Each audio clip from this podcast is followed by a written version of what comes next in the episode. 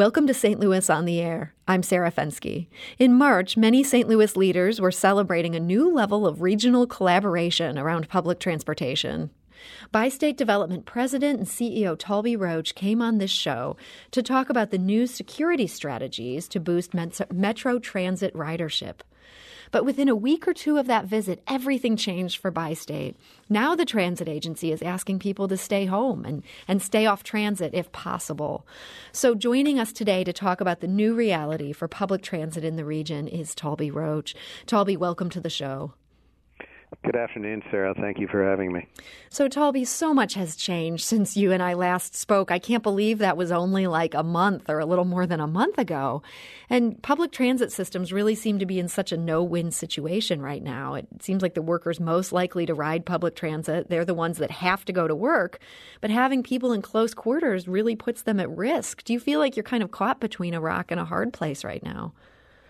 Well, I think everybody feels they're caught between a rock and a hard place. Quite frankly, we are just like everybody else in the community. This is a daunting adversary, and we're doing our best to fight it.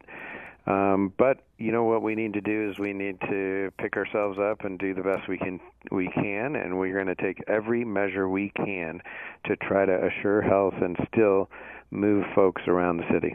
It must feel weird, though, to be in a position where for the first time, and I imagine a long time in your career, you're not trying to boost ridership. Yeah, well, that's true. We're not trying to boost ridership as we are trying to emphasize, look, stay home, save lives, essential trips only.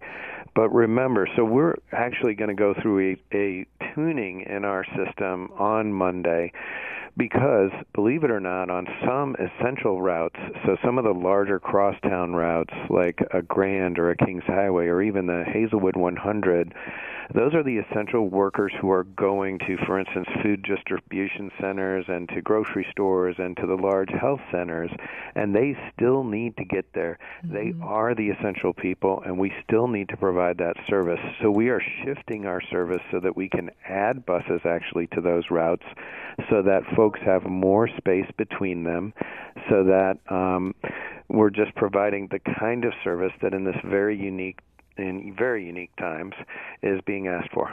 So those buses, those routes have remained pretty crowded at this point. Yes, I mean, it's been extraordinary. There's been a few situations where we have had level to even slight increases at certain times of the day. And, of course, it behooves us to put more service out there so that folks can find distance. And, of course, then ask the general public, look, if you don't have to be out on the system, please stay home. We still need to move the essential folks around. So you talk about adding buses, and that does seem like a great idea. You know, these are people who have to get to work, and they obviously are relying on you to get them there. But at the same time, that means you need more drivers. Is that a problem at this point when so many people are worried about getting sick?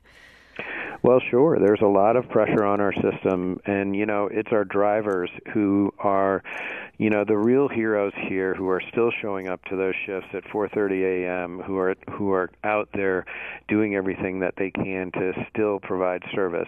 And my obligation is to provide as many tools as we can to be sure that they're as healthy as they can be. And as a note, since March the 23rd, we have been testing 100% of our employees before they actually even get into the facilities. So out in the parking lots, we're doing temperature screenings and other health checks just as a measure. We're providing PPE, so masks and gloves for our drivers. We're fighting across the country to try to get those supplies in place so that we give the drivers the things that they need to do their job. If you're listening to this conversation, we want to hear from you. How has your bus or train commute been impacted by the pandemic we find ourselves in? And what do you think this pandemic could mean for public transit in the U.S.? Give us a call at 314-382-8255. That's 382-TALK. Or you can send us a tweet at STL On Air or email us at talk@stlpublicradio.org. And if you have questions in particular for Taulby Roach, we'll be happy to take those. Now, Taulby, earlier this month, we all got the sad news that one of Metro's own bus drivers had succumbed to COVID-19, and I'm sure that was just devastating for everybody at the agency. Are you worried there could be more to come?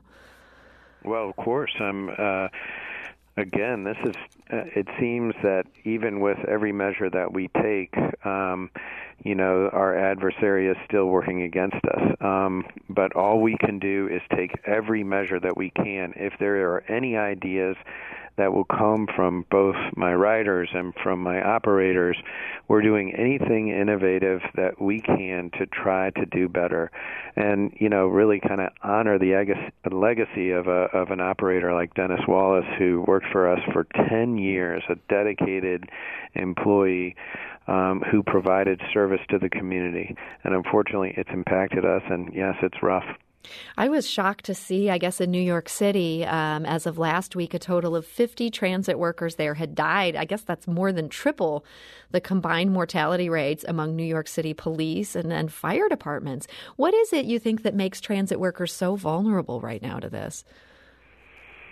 Gosh, I think it's a combination of factors, and it certainly could be.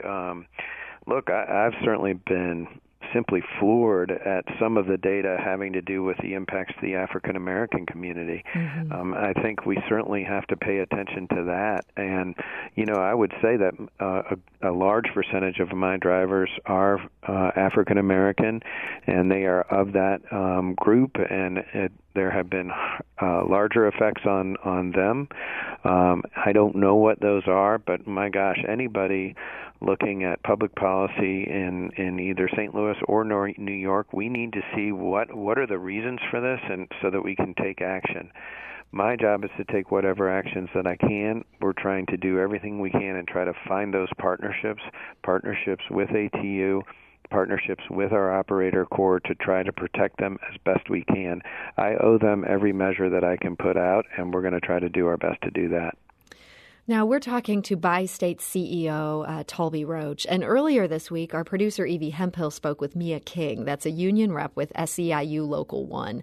That union represents 50,000 janitors, security officers, higher ed faculty, transit workers, and others across the Midwest. And Mia specifically represents bus drivers who work with Madison County Transit. And just to be clear, that's a separate transit authority. It serves parts of our region. It is not under Taulby Roach's directive. But she told us how the steps being taken there are not enough to protect the drivers that she works with. Let's listen to that. The social distancing guidelines are not being adhered to on these buses. They're still driving buses with full loads of people, and that's a major concern for the drivers. The PPE, they're not getting the adequate amount of supplies that they need to carry them through a day, because they're actually wiping down the buses throughout the day, and sometimes they may run out of the sanitizing wipes and have to wait for someone to bring them more wipes, and they're not being given masks. They're given like one mask per week, and that's just not acceptable. And union rep Mia King explained how Metro County Transit drivers are feeling. It's just a constant wave of anxiety that they feel right now. Every single day they're going, driving these buses. Like I said, they're overcrowded, without PPE. Passengers don't have, masks and gloves on. So it's just an automatic sense of anxiety for them with every passenger that comes on the bus. And that's Mia King. She's a union rep with SEIU Local One, which represents transit workers as part of Madison County Transit. Again, not part of Bi-State Development. But Taulby, when we talked to the Metro's union president a couple weeks ago, he did share many of these same concerns. You said you have personal protective equipment for these frontline people, drivers in particular, I'm thinking of. What does that look like? Is there enough where they can change those masks when they need to, or are you having to stick with a pretty limited supply for now? Well, yeah, I mean, I'm not going to say that supplies are not limited and we're not fighting every day to try to get those, as many of my colleagues are. But we have been pretty successful in obtaining both masks and gloves. The first issue that we did, and we did weeks ago, was the operators asked for gloves. So we went out and got gloves first, and then as the pandemic has moved forward, we have added to that, and now we have masks in place, and and we are providing essentially what are a KN95 masks, so not the high-grade medical. Those need to be reserved to the doctors and nurses. But this is another gradient than just below that. That is a good, effective mask that can be worn multiple days. We have criteria in there to try to protect the mask so it can be worn, from 2 to 3 days. But we have supplies in place and we are distributing them. But look, who wouldn't have some anxiety during this pandemic? It's reasonable. It's reasonable that President Reggie Howard has, of course, pushed me to try to come up with solutions. We've found the ATU to be a good partner. They're representing their folks, and I need to be responsive and do everything that we can within reason. But, of course, all of us are scrambling in a very tough situation. And as a matter of fact, our service change on April the 20th is one of those things that we can do. Adjust service, put service where it is appropriate so that we try to pull those load levels down on those larger routes.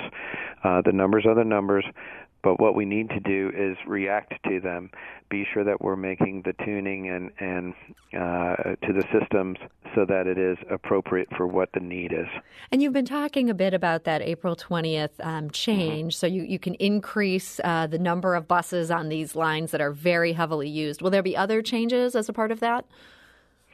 Yeah, so of course, some of the smaller, more local neighborhood routes, there's a few of those where we'll be paring back service. Mm-hmm. Now, most of our ridership numbers through those have shown through the effects of COVID that some of those local routes have moved way, way down in ridership, and we'll be replacing some of that with some on-demand type partnerships that we have and supplementing that with our call-a-ride options.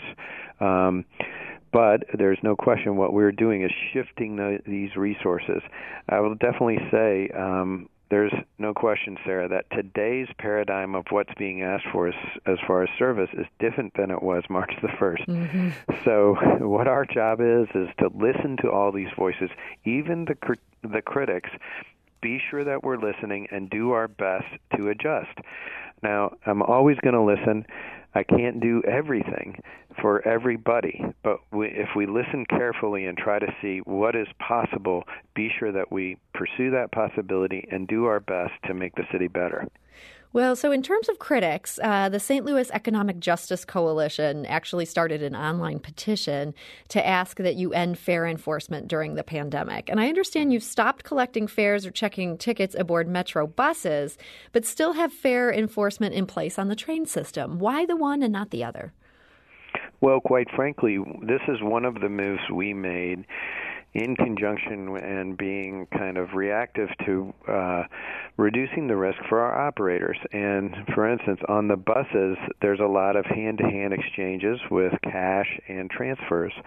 So, of course, eliminating that eliminated a vector for communication of infection.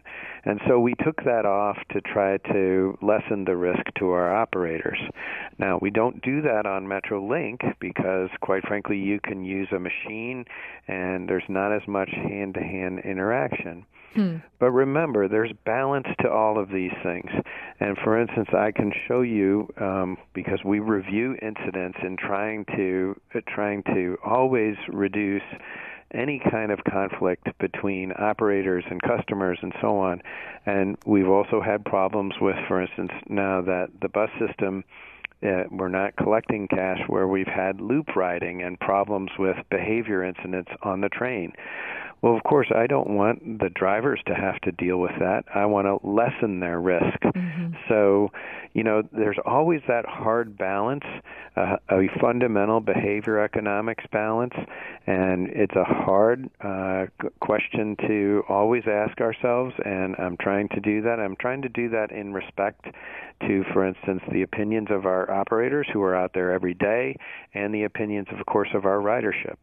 Sometimes those are aligned and sometimes they're not. Mm-hmm. So maybe the St. Louis Economic Justice Coalition isn't really speaking for the operators of these trains. Well, I mean, maybe not, but I know that I need to listen to all those voices. And I listen to all those voices and consult, of course, with my Board of Commissioners and, of course, with my electeds.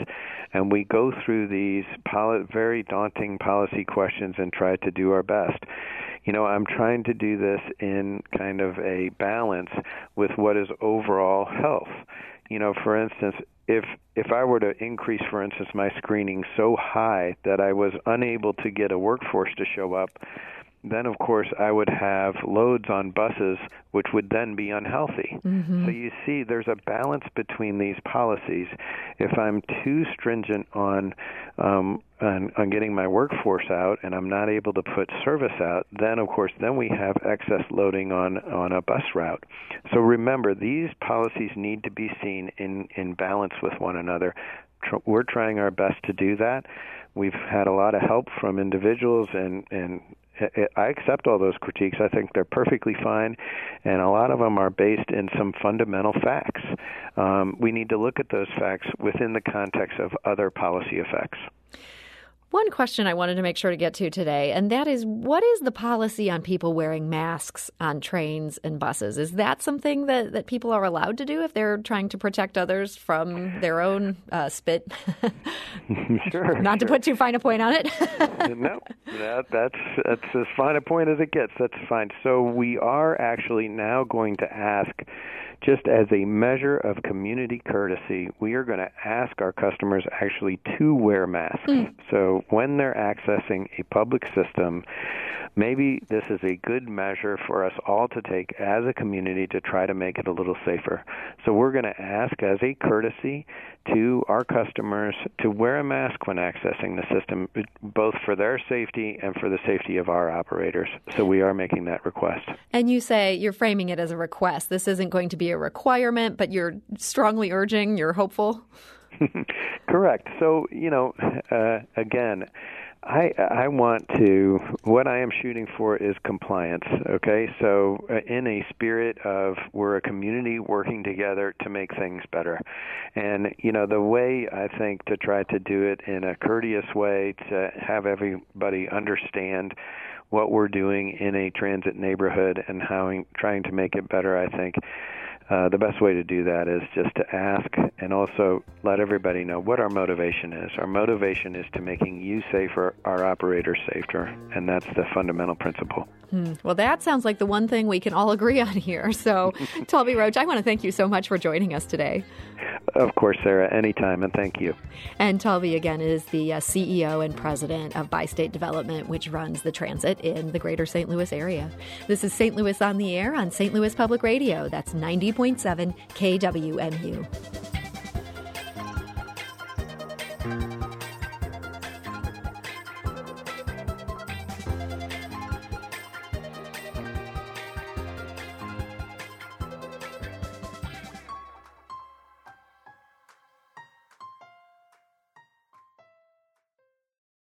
Support comes from the Missouri Forest Products Association, providing more than 41,000 jobs in the production of wood pallets, railroad ties, white oak barrels, hardwood floors, and more. Details at choosewood.com.